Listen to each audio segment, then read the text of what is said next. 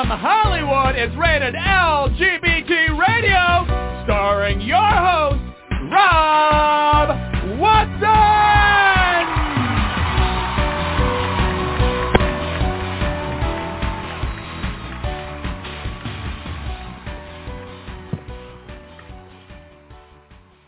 Greetings, greetings, greetings. Welcome to Rated LGBT Radio, and I am your host, Rob Watson. Today we have a great show lined up for you. We are waiting for our guests to call in, so hopefully that will happen. Otherwise, this may be a very short show. But anyway, our guests are actually, they've been with us before. They're a wonderful, sweet couple. We've had them on before for one of the husbands, who his name is Matthew Olshefski. Matthew is better known as the Shirtless Violinist, and he's a YouTube star and plays an incredible violin. And he does this shirtless while showing off a very chiseled, wonderful body as well. So you get the visual and the beautiful music together, and that is Matthew. Well, Matthew's husband is a gentleman named Paul Castle. Paul is an incredible graphic artist. He does these really charming, wonderful illustrations, and Paul has written a new book. It is a book that is for children.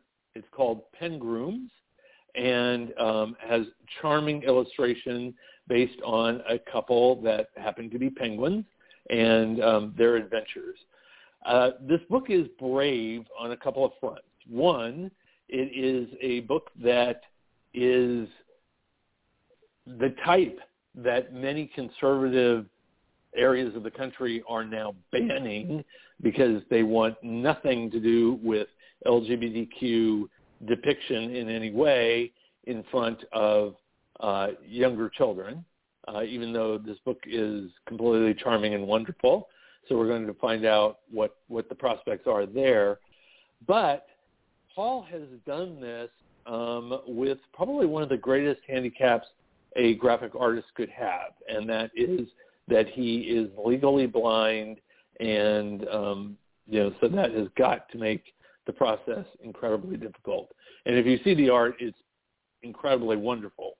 So he has pursued through that to create something charming and wonderful.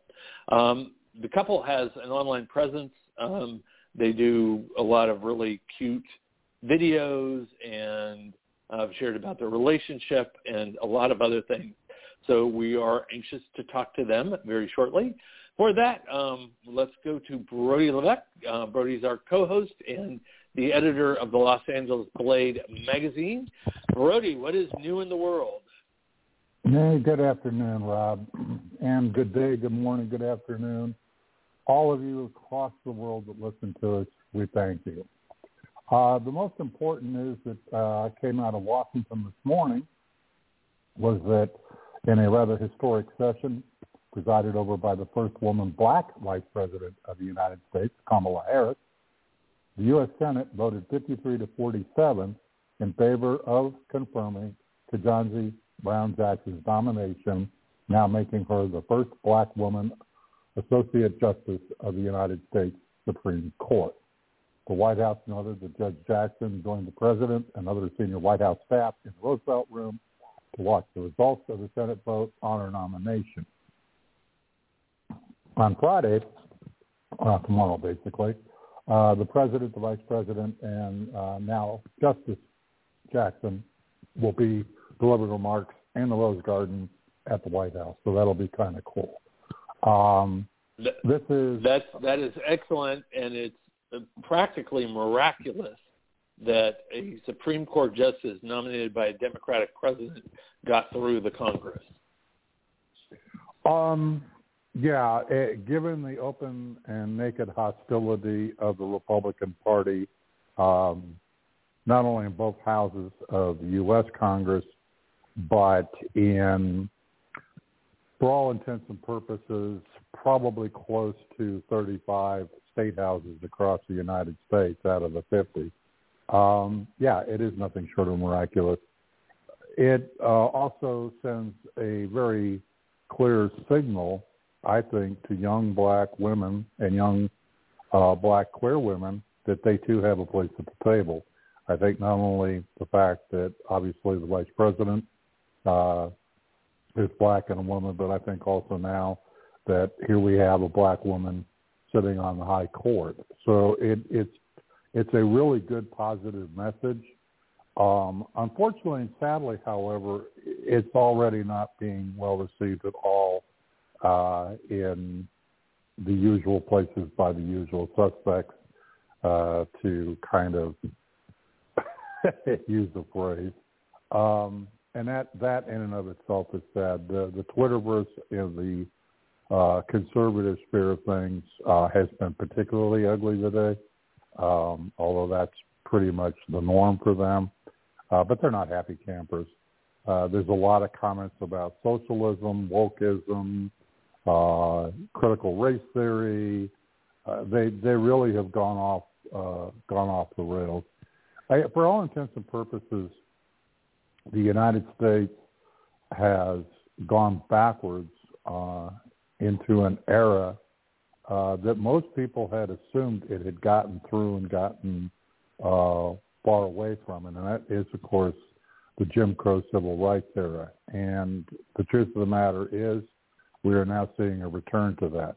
Not only are we seeing a return to it in the suppression of the black communities and the immigrant communities, but of course we're very much seeing it as these Republican-led school boards and these Republican-led state legislators, and with the rhetoric coming off the Capitol Hill, are trying to impose a genuine sense of apartheid against the LGBTQ community, particularly the transgender community, with the book bans, with the anti-trans laws, with the Don't Say Gay bills, which have suddenly become, a pile-on.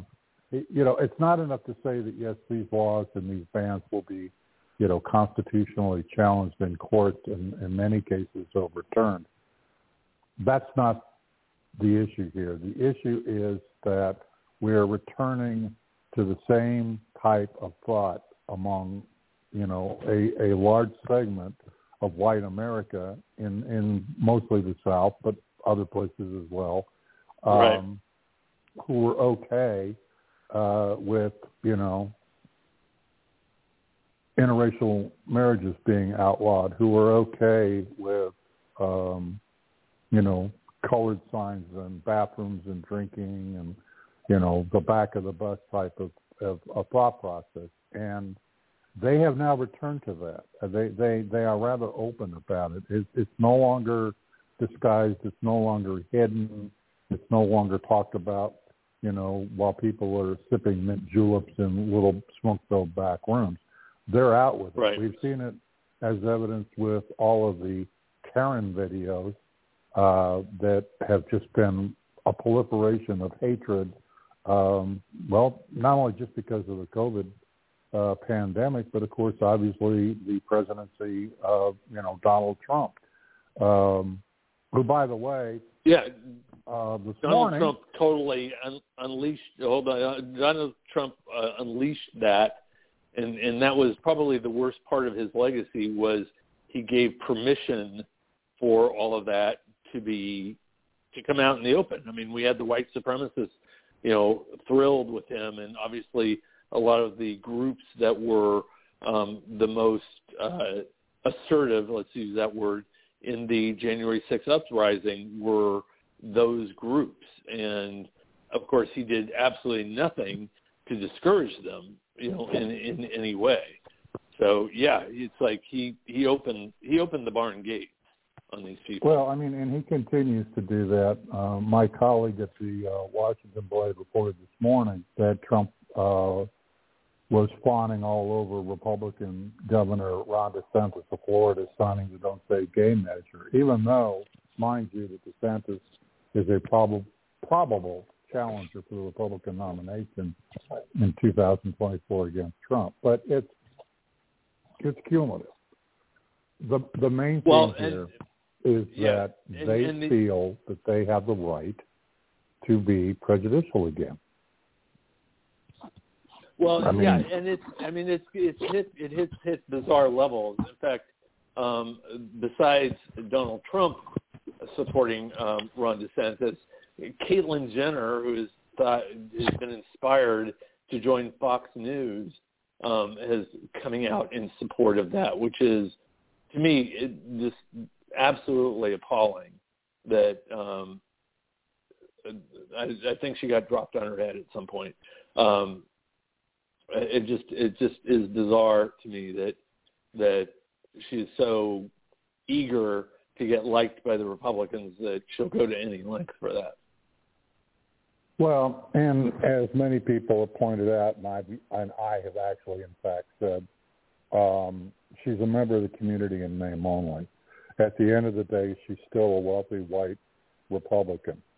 And the fact that she's transgender no longer factors into it. The trans community, or at least the vast majority that I've spoken to, have more or less disowned and put her at beyond arm's length in terms of acknowledgement that she's even, part of that community.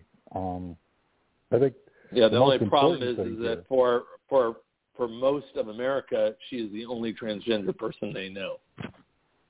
Well, and this is where we get into the visibility factor. I mean, I fight that problem constantly, even in the macros of social media. I'm part of the team that is acting as a consultancy to both Meta, YouTube, and also now to TikTok in Culver City, the American headquarters of TikTok. And we are constantly running into censorship of LGBTQ, creators' products and content. It's just gotten ridiculous.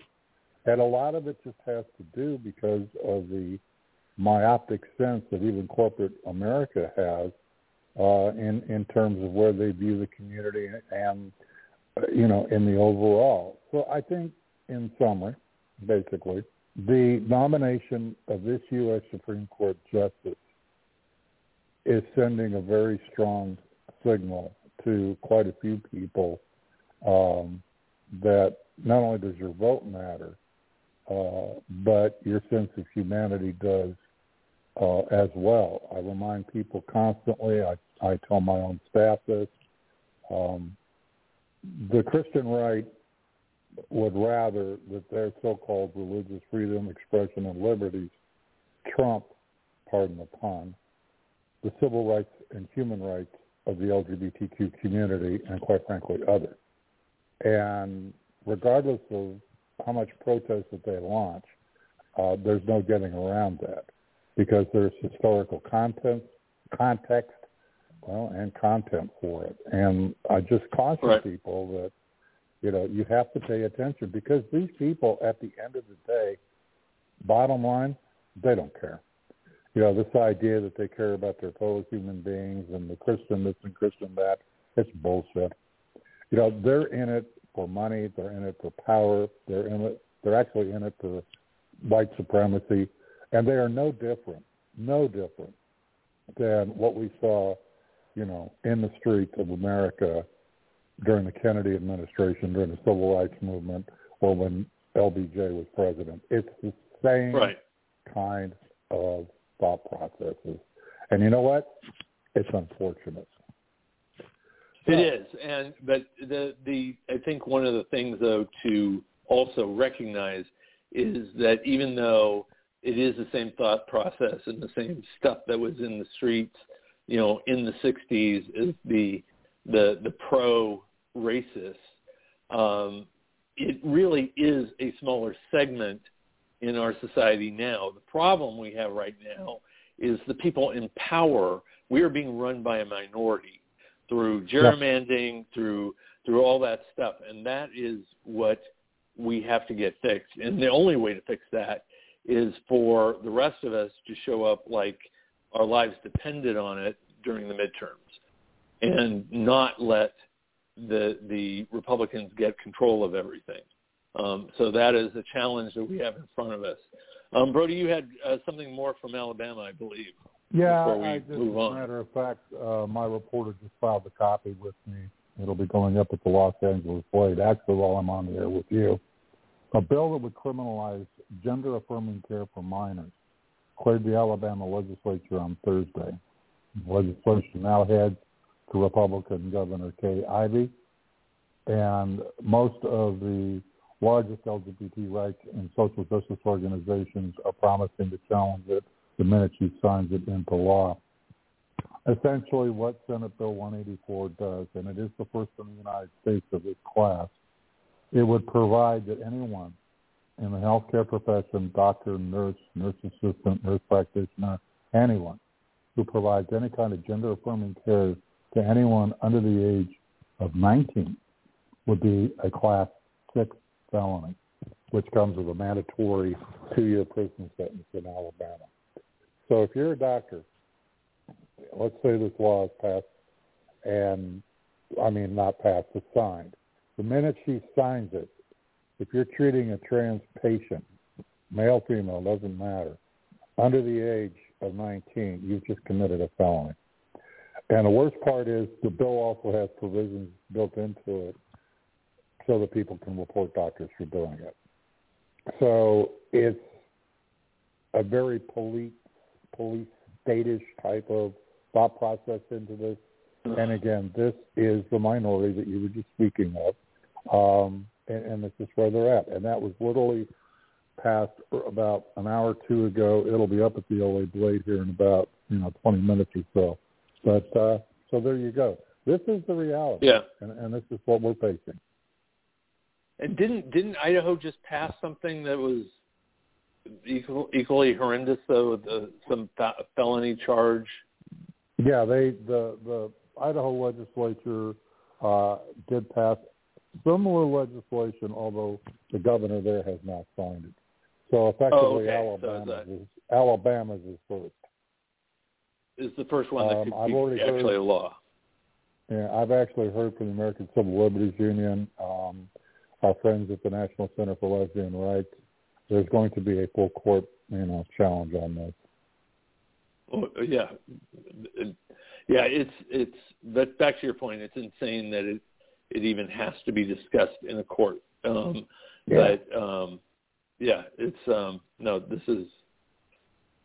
is a hallmark of the times we're in, and it's horrible, but we have to fight it. We have to do so bravely. And speaking of brave, and speaking of fighting it, and speaking of going against the groove, our guests are right there, although they do it we get to talk about penguins. I love it. Charming, sweet, beautiful, wonderful way. But their stuff is right there in the mix. So right now I'd like to welcome onto the show Matthew and Paul. Welcome, guys. Hello. Thank you so much for having us. We're excited to be here. Oh, it's good to talk to you again. Matthew, nice to be here. It's great to have you. Last time we were talking mostly about Matthew taking his shirt off. Now we've got a little bit shift in focus. So, but Matthew, you are welcome to be as naked as you want. That's fine, and we are radio, so you can go for it. But I wanted to take you guys back. We were talking about oppression and everything else, and you both experienced some of this hatred recently with your Instagram page, where it got taken down. What happened with that? Yeah. Well, it was really interesting, actually, because Brody had played a big role in helping us reinstate our Instagram page, because about a year and a half ago, it was, about just over a year ago, it was targeted by trolls that we discovered were taking down many LGBTQ creators and targeting them and zapping their accounts. And we were a victim of that. But thankfully, Brody helped us get the word out. And his article, I think, was shared an obscene amount of times on Facebook. Brody, do you remember how many times that was shared? Like 500,000? By the time I quit counting. It was 750,000 shares. Yeah. Well, I also saw Pink News picked it up and quoted it. Luckily, they did give you credit, Brody. But yeah, it's you know, the bittersweet aspect of that is that, well, first of all, our account was reinstated because it took that many shares to get the attention of the folks over at Facebook. And sadly, you know, smaller creators who didn't have the same platform as us, maybe they only had, 1,000 followers, they were unable to get their accounts reinstated. And it's just unfortunate, you know? Yeah, it just it shows that the people who are of this mindset are devious and underhanded and aggressive. And so it's super important that we stay vigilant and fight. So I want to shift to Paul and the book, The Pengrooms. And I did notice, did some little sleuthing. I did notice that on your wedding invitation, there are two very cute little penguins. So, you know, obviously this is an ongoing theme. It's a theme. Exactly. Yes. Well, good detective work there. That was in fact the impetus for the idea. You know, Matthew proposed to me back in March of 2019, and shortly after we started planning our wedding. And when it came time to create the wedding invitations, I insisted that we have a photo of ourselves on the invitation, and Matthew said, please, God, no more pictures. He said, but he had a great idea. He said, I think you should draw something instead. And so I came up with these cute little penguins, which meant to represent the two of us. I picked penguins because they are already dressed in formal wear. And, you know, I'm sure you're aware that penguins are known for representing same-sex couples in the animal kingdom. It's quite common. And so I did this, and it became an instant hit. And I started to depict, I called them the Pengrooms. It just came to my mind. You know, it popped into my head. I thought, well, that's rather perfect. And it became popular with all of our fans and followers. And as you know, I'm an artist. I do a lot of illustration, and these penguins became very popular. People wanted to see them on their honeymoon and at Christmas, and how were they spending the early days of the pandemic? So I created all these illustrations sort of depicting them in these different life scenarios represented as a gay couple.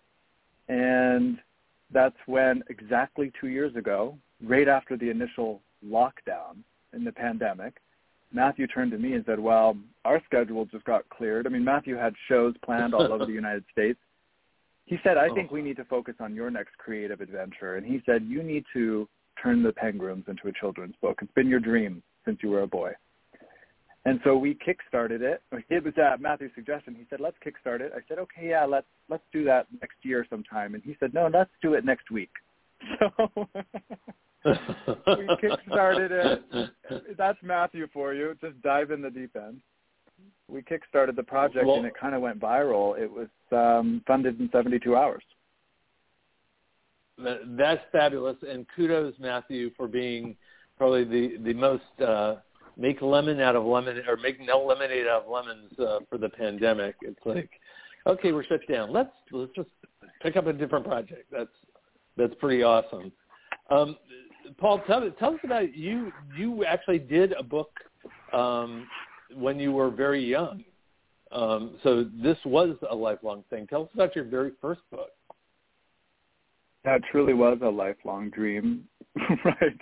I think you're referring to a book that I wrote when I was the ripe old age of 6, and I am. It was called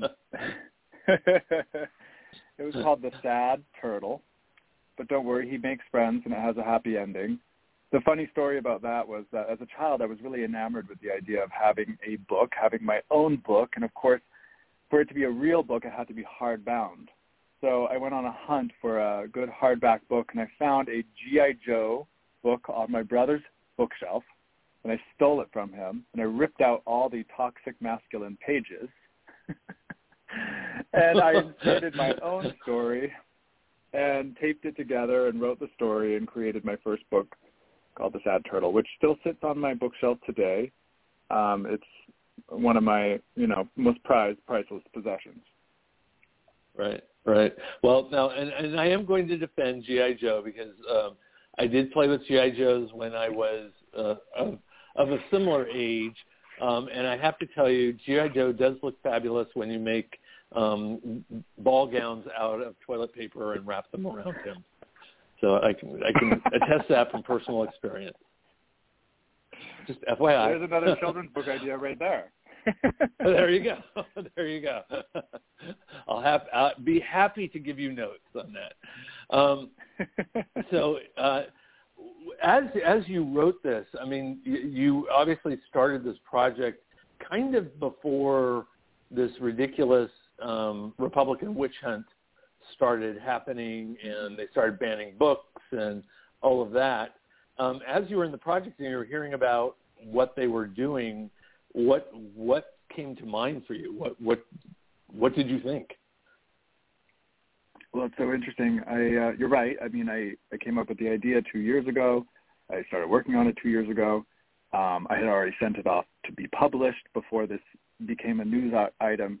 And as my book was preparing to come out and this was coming into the fore and I was learning about the Don't Say Gay bill, it's funny, my first initial thought was, oh, this is terrible. This is a bill that would eradicate, squash, extinguish this sort of story from being available to young readers in schools.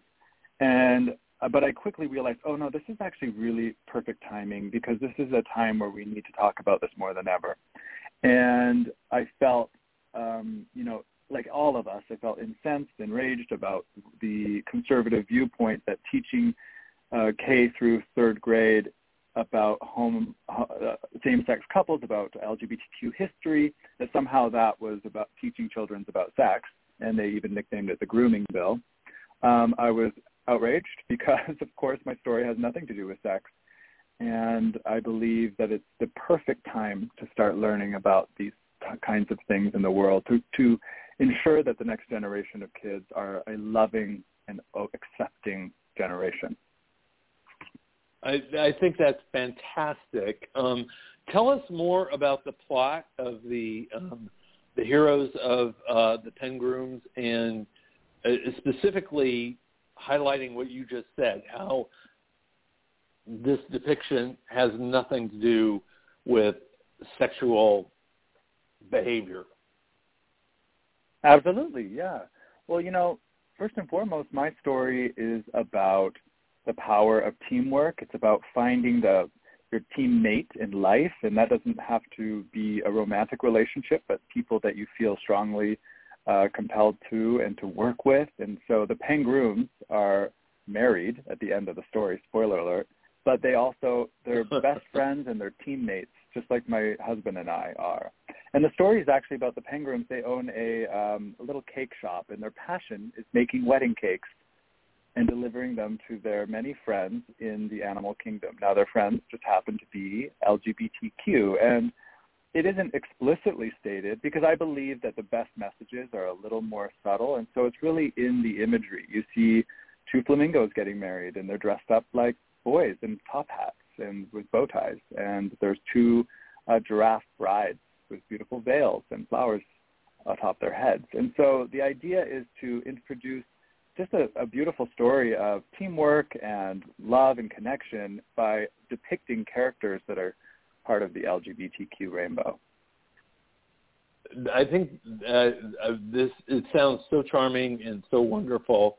Are you kind of preparing to go to battle a little bit, like, get on a campaign of, here's a wonderful children's book banned in Florida.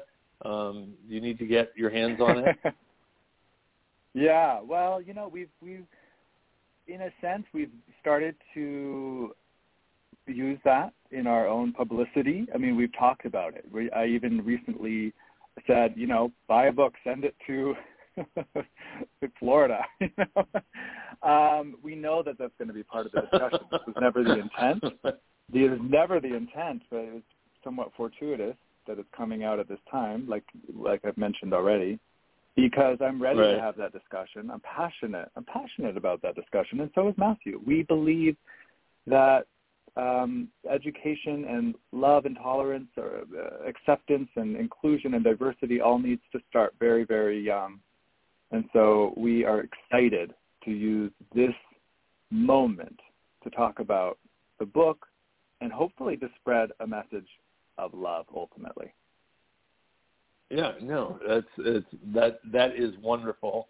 And you guys, I love, you know, I follow you on different social media, and I've seen a lot of your videos where you are kind of lip syncing to I think it's like a little girl and a parent, and you're having these like really adorable conversations where they're coming through you. What are all the creative venues you guys have that you have put out there? Oh, yeah. I mean, yeah, you're referring to the TikToks, but the lip syncs. You know, we've really expanded. Yep. TikTok has transformed, especially since I came home with my guide dog. You mentioned that I'm legally blind at the top of the show. This is true. I have a guide dog. He has stolen the show. He is now probably more popular than Matthew or I will ever be on TikTok. But you know, you on that we've one. Got TikTok. Yeah. No, we love it. It's great. I mean, he's just part of the family. So we've got, you know, TikTok. We've got our Instagram, Facebook, and Twitter. But we pour our hearts into our own podcast every week. It's called His and His. And it's something we started week one of the pandemic lockdown and back in March 2020. And we put out a new episode every Monday. It's called His and His. It's available everywhere you listen to podcasts. And we discuss the unique experience of growing up gay, accepting yourself, and finding a happy and fulfilling relationship. And you guys seem very upfront, not only painting the romantic part of your relationship, but you seem to give voice to stresses and strains and how you get through them. How does that play out for you? Yeah, this is Matthew here. We try to portray our relationship and all its different facets. When things are going well, when we're stressed, things we fight about, how we make up, how we get along. Because, you know, I like to think that we're providing the representation that I always wish I had seen growing up as a kid. A real relationship, you know, not a fantasy, as much as we all love fantasy, but the ins and outs of what it's like to be in a relationship and manage that, learn to compromise, learn to love each other through the good times and the bad. And just to echo what Matthew so poignantly and beautifully said, I feel like we have people messaging us every day, thanking us just for being a real couple, a real same-sex couple, that they could look up to and say, hey, you know what? They're no different. I can be that too, and that's what I want. And that's what we're trying to create on social media as a couple. Right. Do you find, here's my bizarre question of the hour, and I'm not promising I won't come up with even more bizarre ones. But this is probably the most bizarre one so far. So if you guys have a fight, in the back of each of your minds, is there sort of like this little note-taker going, you know, I want to remember the details of this for our podcast?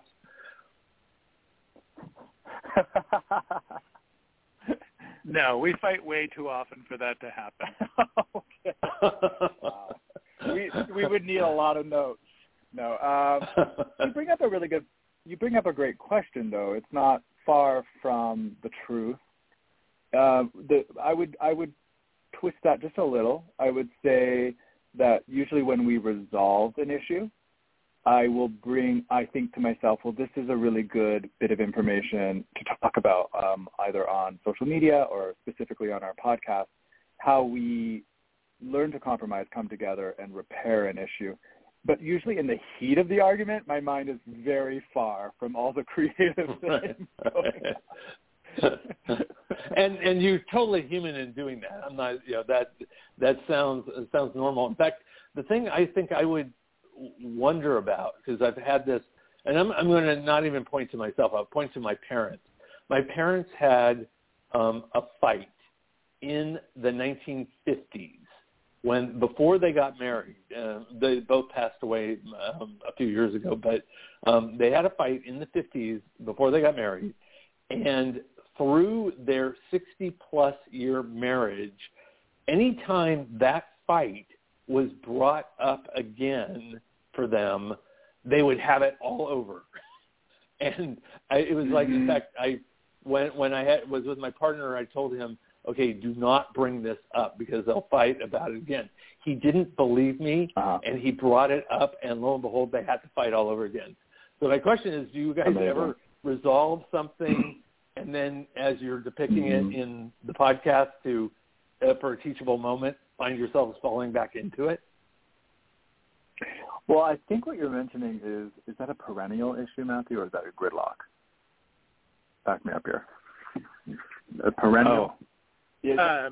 So it could be called a perennial issue or a gridlock issue. It's one that is essentially unresolvable, that a couple will return to over and over again within their relationship. It's perfectly normal. It's not a red flag. We have issues like that, to your point, and we will have a heated moment again, and that's okay. That may come up for the rest of our relationship, but we know how to repair and resolve it in the moment. It doesn't mean it's cured, though. Yeah. No, so, well, you guys have more tools than they did, because I don't think they ever got past that. I mean, and obviously they got past it so that it got put back in its box and put away again. But and you know what? And that might be okay. And that might be okay too. Is just being able to put it back in its box, put the little monster away, put it back to bed, and then move on with life. Yeah, and it may come out once in a while.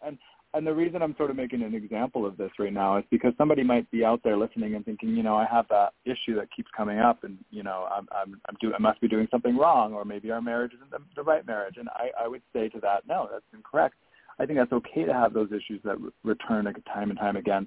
It's not as if your parents argued about it 24/7 and 24/7 never. Oh yeah, no, it was. Yeah, I would hope. It just was one of those things, and you know, it's like it. I mean, I found it kind of humorous, which obviously means it wasn't, you know, an astronomical threat to their relationship or life as we knew it. But it was just one of those things that was theirs, and you know, one of the intricacies of the relationship. Who didn't use a coaster?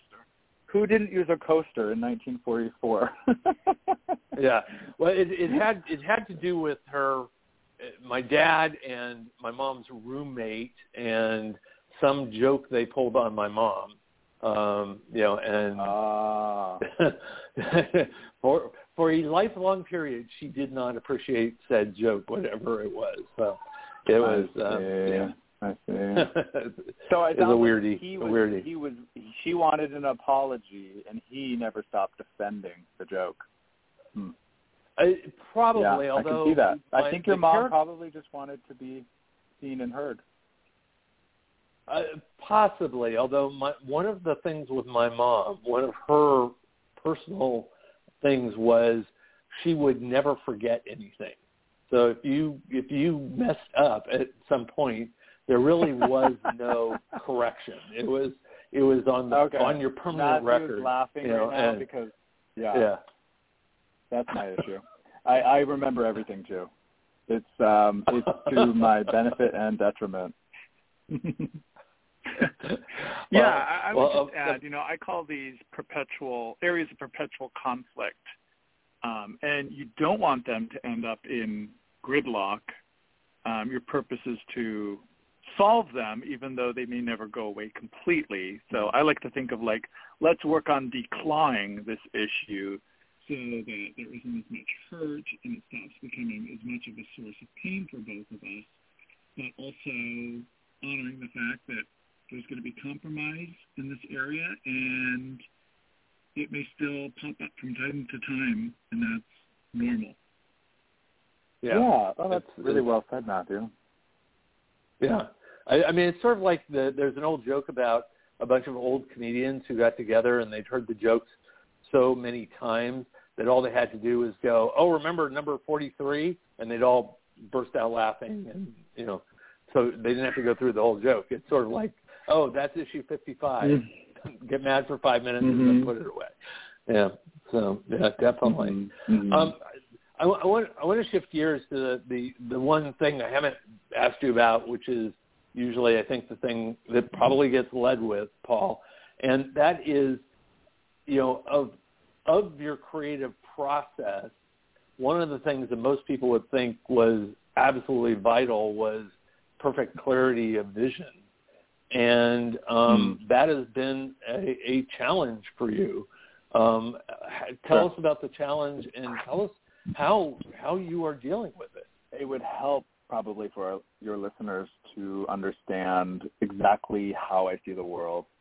Imagine that you're looking through a straw. So I have a small amount of vision at the center of my eye, about the size of the tube of a straw, that is clear enough with mostly good visual acuity, although not perfect.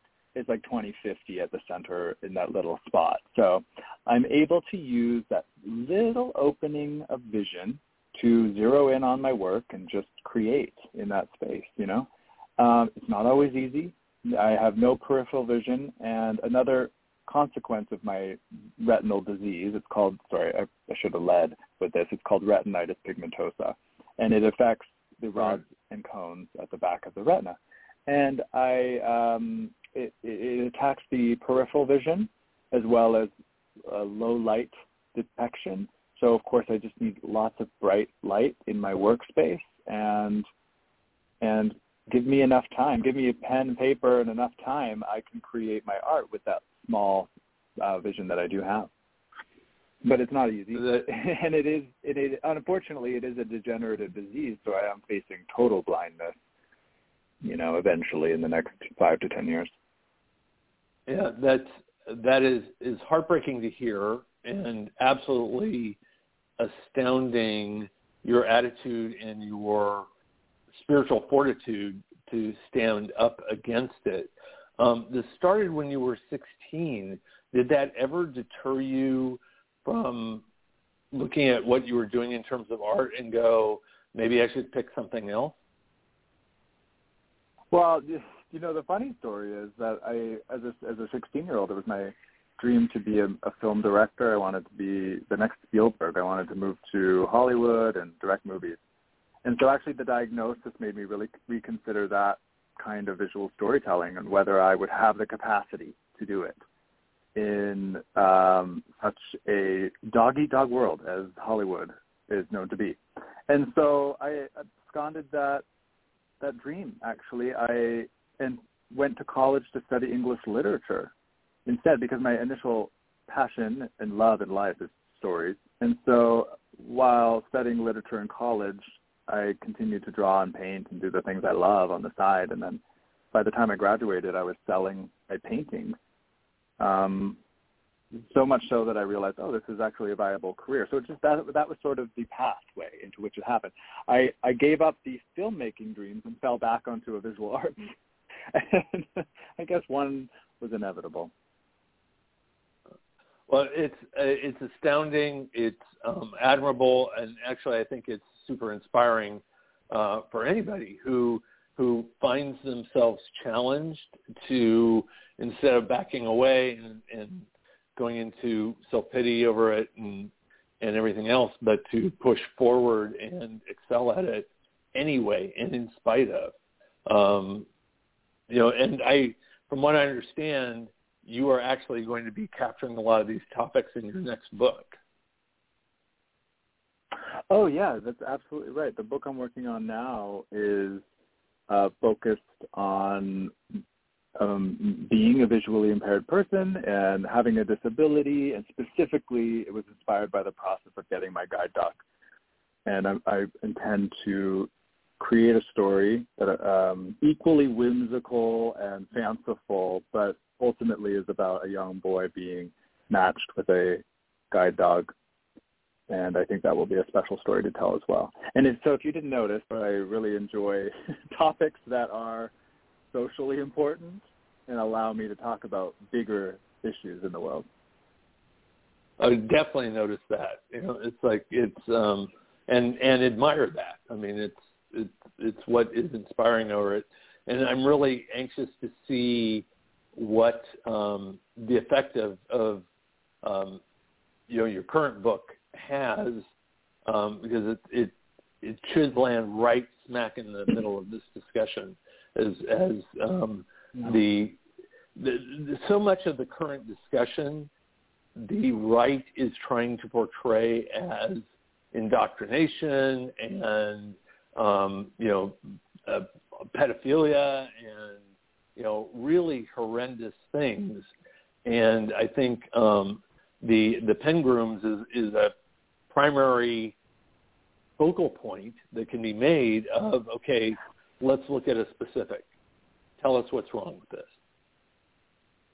Mm-hmm. Mm-hmm. Yeah, I think that this is coming at an important time, and that argument that you're talking about now about the kids that age, they shouldn't be learning about any of these topics. It reminded me of something. I had this conversation with Matthew a few days ago, and I feel very compelled to share it right now, because when I was 7 years old in the second grade, when conservatives would believe my mind was too small and weak and infantile to understand big concepts, we learned about Martin Luther King Jr. and his wife, Coretta Scott King, and we watched the I Have a Dream speech, and we were sent home that day, and I didn't run to my parents asking them, how do Martin Luther King Jr. and Coretta Scott King have sex? Because I wasn't interested in that, of course. I was inspired by their story of social change, and I came home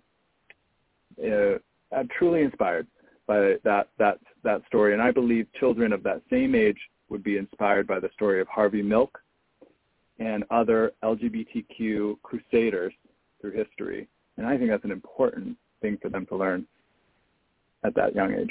No, yeah, no, absolutely. And the thing that, as being a dad of two sons, and I mean, we went through the whole process. It's like they had preschool, they had kindergarten.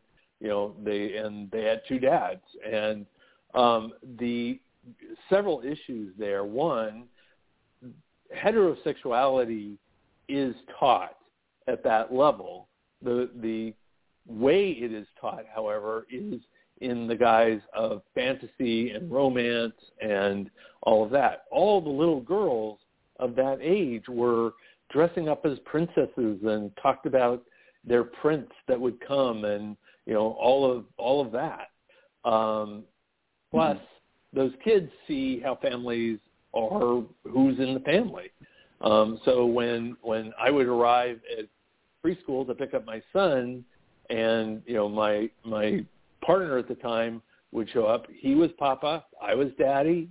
That's who we were. The other kids who had Daddy and Mommy at home saw Papa and Daddy in our family, and they needed an explanation. And the explanation was not all families look the same. But that it just underscores that. The nuance of relationships, most of the relationship has nothing to do with sexual intercourse or interaction.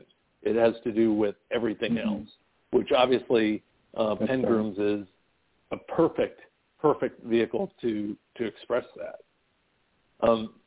I'm very excited for you, and like I said, anxious to see where this goes.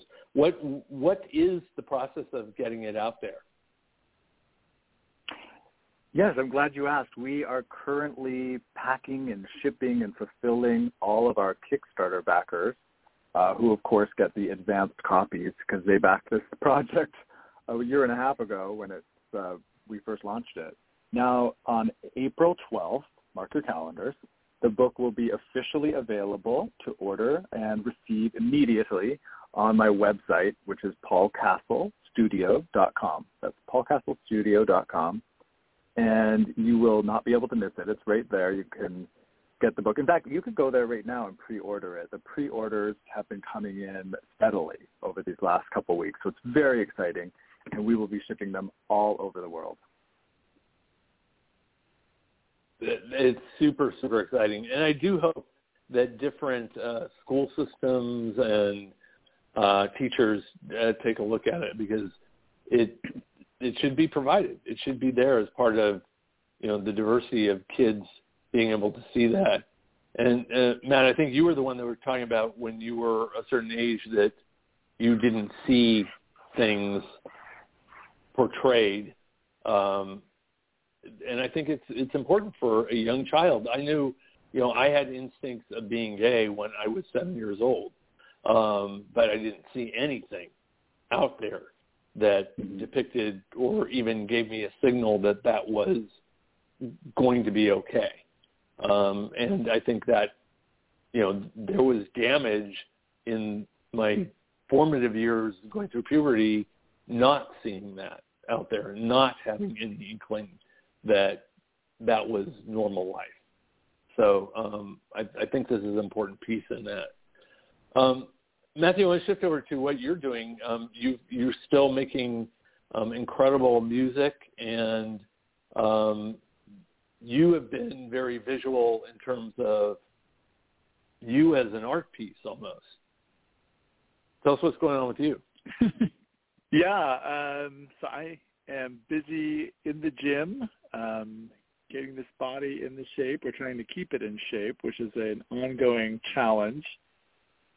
And besides that, I released an album early this year called Memory, which is some of my favorite songs that I learned growing up as a young violinist.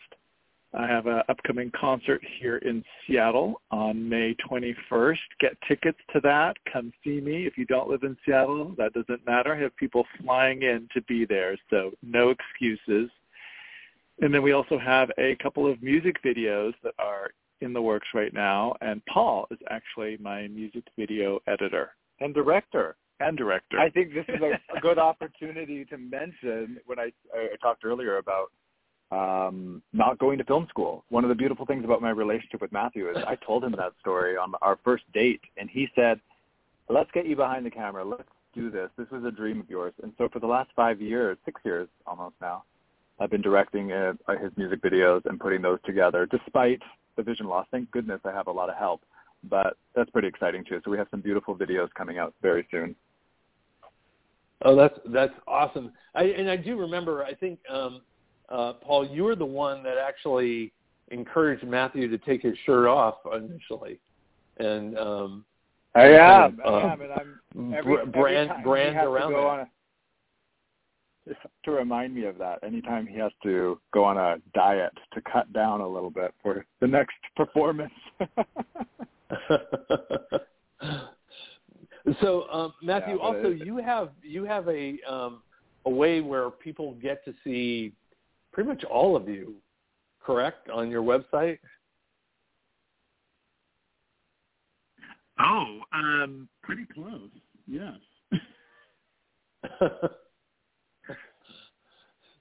So tell us how somebody signs up for that. Well, it all started on Patreon. Several years ago, I started a patreon.com where people can support me, support my music, help me record music, make music videos. And in return, I decided that I would start posting some of my, well, let's put it this way, the shirtless violinist goes pantless once in a while there. So there, for our listeners who are interested, you have the gamut. You have your choice there. Matthew, tell us how people get your music and everything else. What are the places where they would find all that? You can get my music on every music streaming service. Just type Shirtless Violinist into the search, and I'm there. Apple Music, Spotify, Amazon Music, You can also watch all of my music videos on YouTube at the Shirtless Violinist YouTube channel. Oh, yes, and if you prefer CDs or vinyls, go to shirtlessviolinist.com, and I have some of those available there. And now that your Instagram is back up, what is the Instagram site that people should check you guys out? And how do they get to your podcast? Oh, great question. Yeah, if you would like to follow the two of us together on our joint adventures, and of course Mr. Maple makes a lot of guest appearances, you'll just search for Matthew and Paul on Instagram, TikTok, Facebook, and Twitter. That's Matthew with two T's. We were recently informed that there is another Matthew and Paul out there, Matthew with one T. So make sure it is Matthew with two T's. I think you'll know instantly that it's us. And then you could just type in His and His anywhere you listen to podcasts, Apple, Spotify, Google, iHeartRadio, wherever you listen. And we've got over 100 episodes that you could binge right now. Wonderful. Wow. That's awesome. So, yeah. So while you're subscribing to Rated LGBT Radio, subscribe to His and His. And then you have 2 days during your week that you have some really quality podcasting set up. Guys, we are down to our very final last minutes. Any final words or anything I should have asked that we didn't talk about? No, I think we really covered it. I think you joked we have the gamut, and sometimes we laugh about that here too. You have everything from children's books to my beautiful husband and in his photography. But, you know, I think I'd like to just leave this talking about, again, the Pengrooms. This is an important moment for us to be putting out this book about love and inclusion at a time when conservative legislature in our country would aim to rob our youngest generation of growing up in a loving, accepting world. And this is, if you're interested in the book and gifting it to somebody and spreading our message of love, please go to paulcastlestudio.com, claim yours now, and I'll sign it for you. So I'd love that very much. Well, thank you. We love you very much, and thank you guys for coming on today. And we're going to make that the last word on this subject. So there you go. I want to thank you all for listening. I want to thank Brody Levesque for his work on this show, as well as his work bringing the Los Angeles Blade to you. You can find that on losangelesblade.com. And for those of us at Rated LGBT Radio, we will be back again next week with an incredibly fabulous show. I have absolutely no idea what it will be, but I guarantee you that it will have those adjectives attached to it. So tell your friends to subscribe. We love you. Thank you for listening. And for now, we will talk to you again next week. You've been listening to Rated LGBT Radio. Wonderful.